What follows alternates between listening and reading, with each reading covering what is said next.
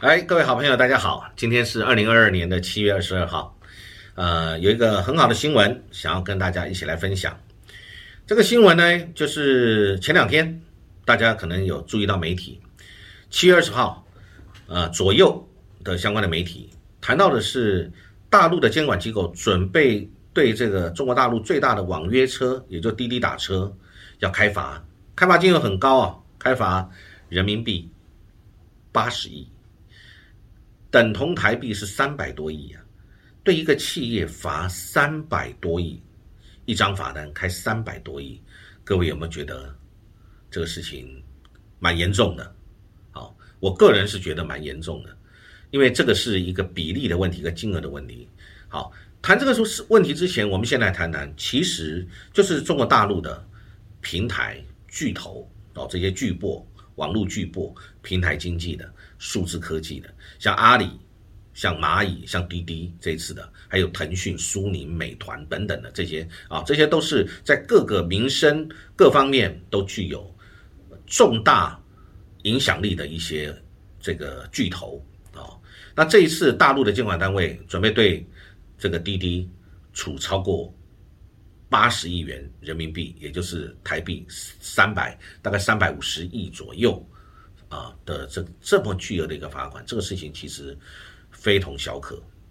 其实有关我刚才讲这几个网络巨头这两年的事件其实很多，我们要先从哪一年开始讲起啊？这个故事其实是非常有趣，也呃这个很惊悚，我个人觉得蛮惊悚的。其实要从二零二零年的十月开始，其实各位还记得二零一九年。新冠肺炎爆发，中国大陆其实也是蛮严峻的这个疫情啊，这全世界都对于这个疫情处于一种未知以及刚刚开始传播的一个初期状态，大家都很忧虑。但是那个时候有发生，在二零二零年的十月有发生一个事情，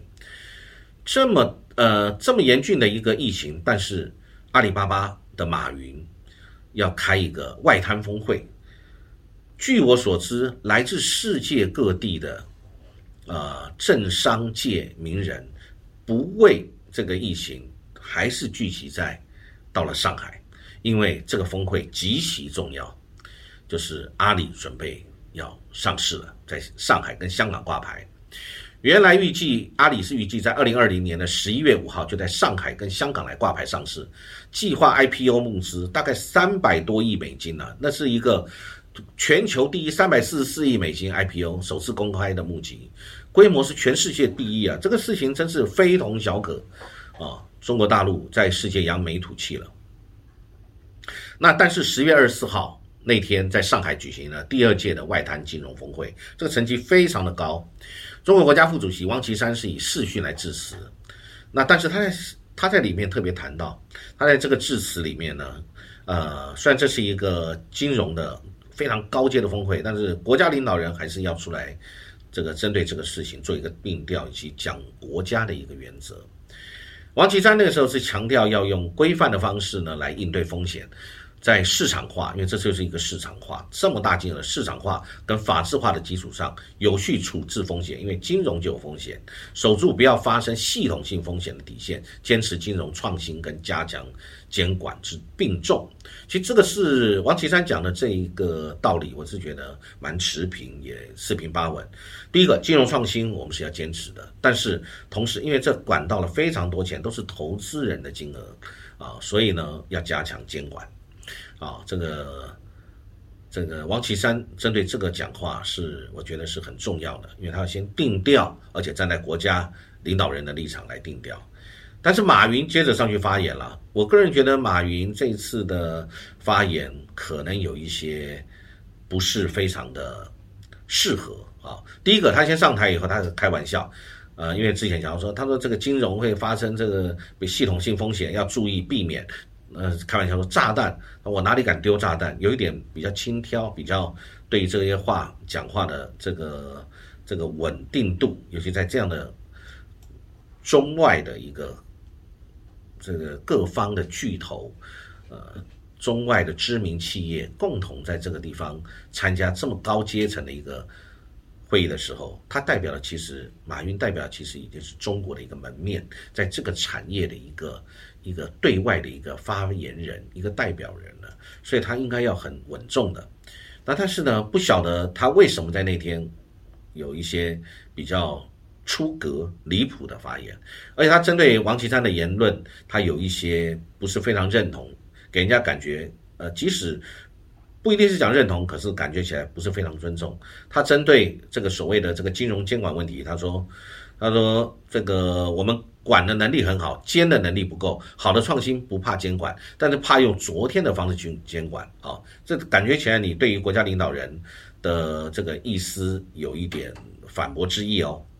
然后呢，马云还有说到，传统银行是一种当铺思维啊，这好像这个在嘲笑这个巴塞尔协议。其实巴塞尔协议大家如果理解就知道，是一九八八年的时候，巴塞尔的协定，它是讲银行间的信用风险，把信贷风险的一种合理呃这个含义跟范畴，协定银行的这个资产要依照信用风险的水平划分成不同类别，赋予啊。这个不一样的一个风险的权重，对银行的这个表外资产协定给出了计算它信用等值的方式跟资本充足率的一个指标。他讲说这是一个老年人俱乐部，他扼杀了创新。他这个话一出呢，给人家感觉第一个，你是不是在这个中央领导刚刚致辞完，你就打了中央领导的一个一个打了他一枪啊，让他现场。难看。第二个，你是代表中国的一个头面人物啊，在金融界的这个人面呃头面人人士代表人士啊，所以呢，有记者说现场傻了，因为现场这个论坛上面有上海市委书记李强，这是这个四个直辖市里面很重要的李强，而且他也有传闻，他未来可能是有。有这个接班人的可能性之一的啊，这个李强也出席开幕式，而且跟像人民银行前行长，就是他也是政协副主席的周小川，这些财经官员都资深的，你现场讲这个话是公然跟国家在挑衅吗？啊，所以这个事情出来以后，很多人都觉得糟糕了。果然，后来中共中央就随后密集的对这个所谓阿里。啊，包含马云本人以及他的高管也遭到中国人民银行、银保监会、跟证监会、跟外汇管理局等四大监理官，呃，这个机构的约谈，然后，所以最后，蚂蚁本来在十一月五号要上海、香港上市上市的，这是全世界最大的一个 IPO 案，三百多亿美金的就暂缓了、暂停了。啊，那这个怎么会变成这样呢？这个就是他。感觉上已经变成是一个政治问题了，因为在这个上海峰会之前，中国大陆并没有禁止，也而且对于这个事情也是给予支持的，所以才会在这个上海峰会里面，包含王岐山会讲话，然后讲这个监管重要性，讲这等等，然后以及相关的重要领导，包含李强等等，还有这个周小川等等都会出席，表示官方对于这个峰会他是看好的，对于这个所谓在。在这个上市 IPO 的这个案子上面，也是在香港跟上海上市，这个也是 OK 的，也是呃同意的。那怎么会突然之间就这个喊停上市？所以，如果是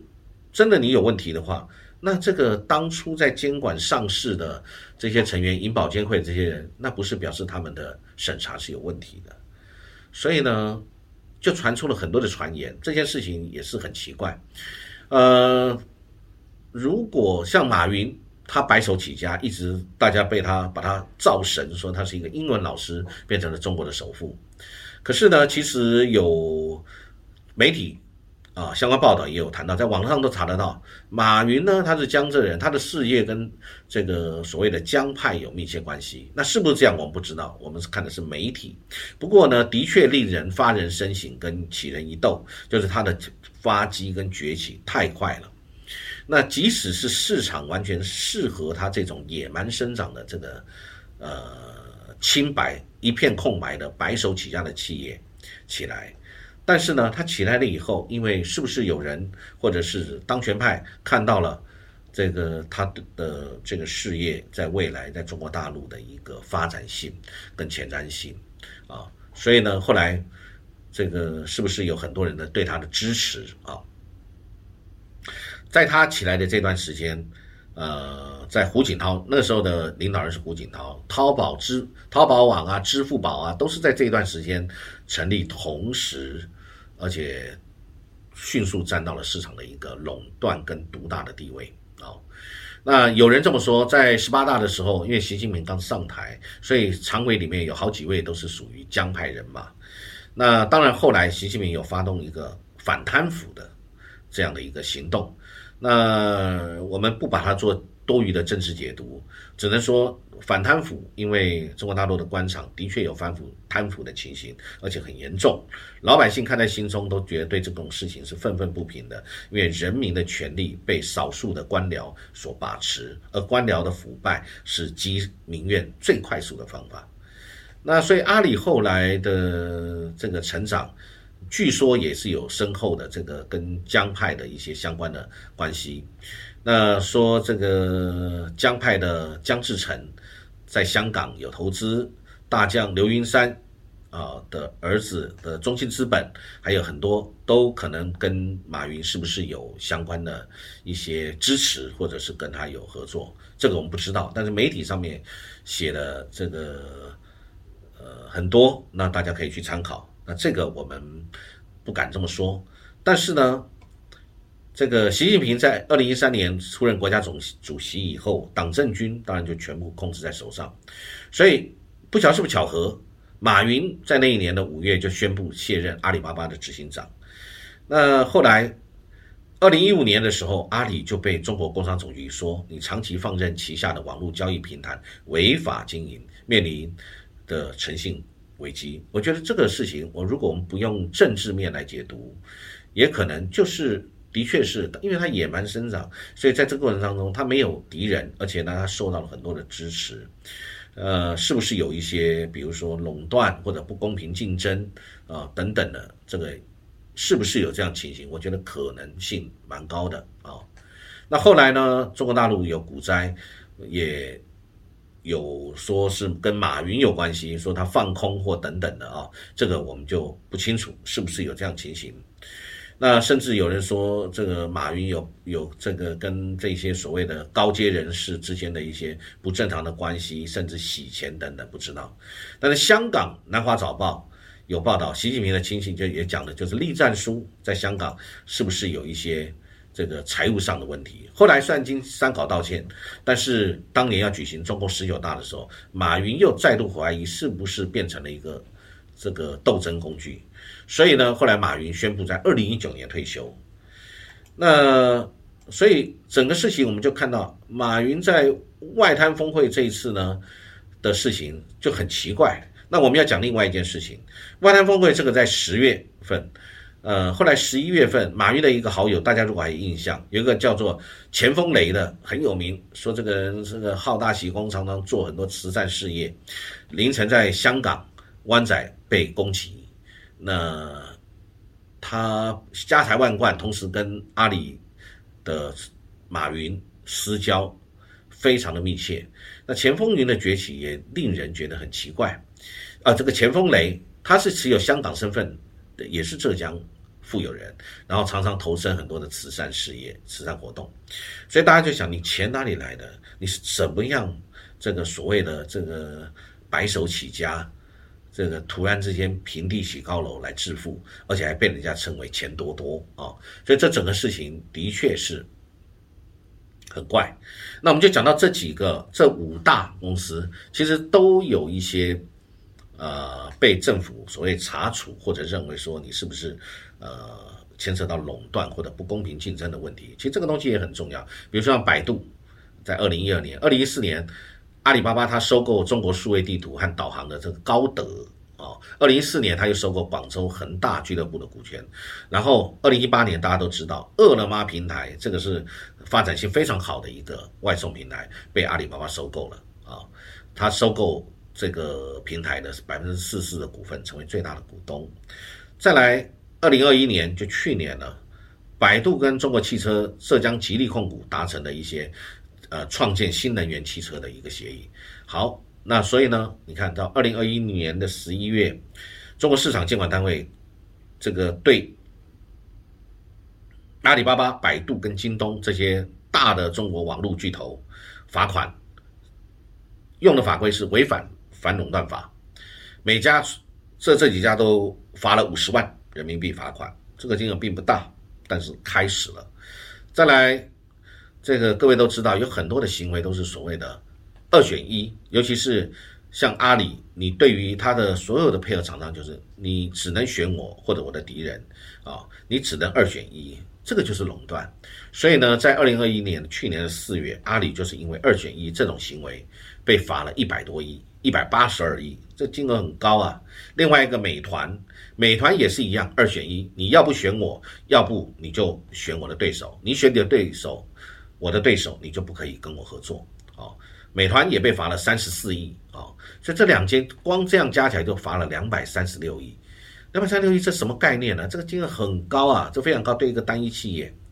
那所以呢，在去年的四月，滴滴、腾讯、阿里还有蚂蚁、苏宁、美团这五家啊，在四月跟七月，通通都被政府点名啊，处以呃加以处罚。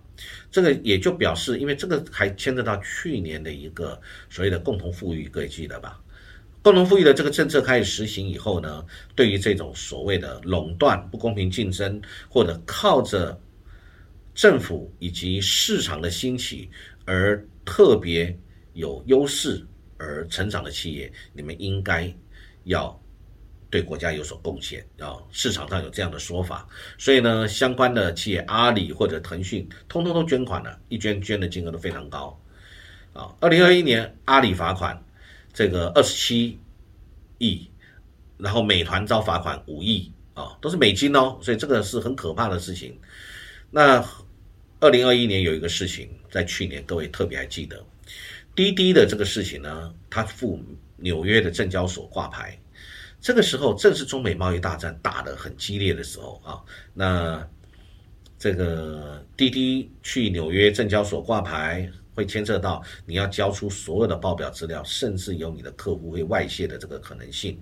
所以大陆的监管单位对这个事情非常的愤怒，因为滴滴已经之前就已经对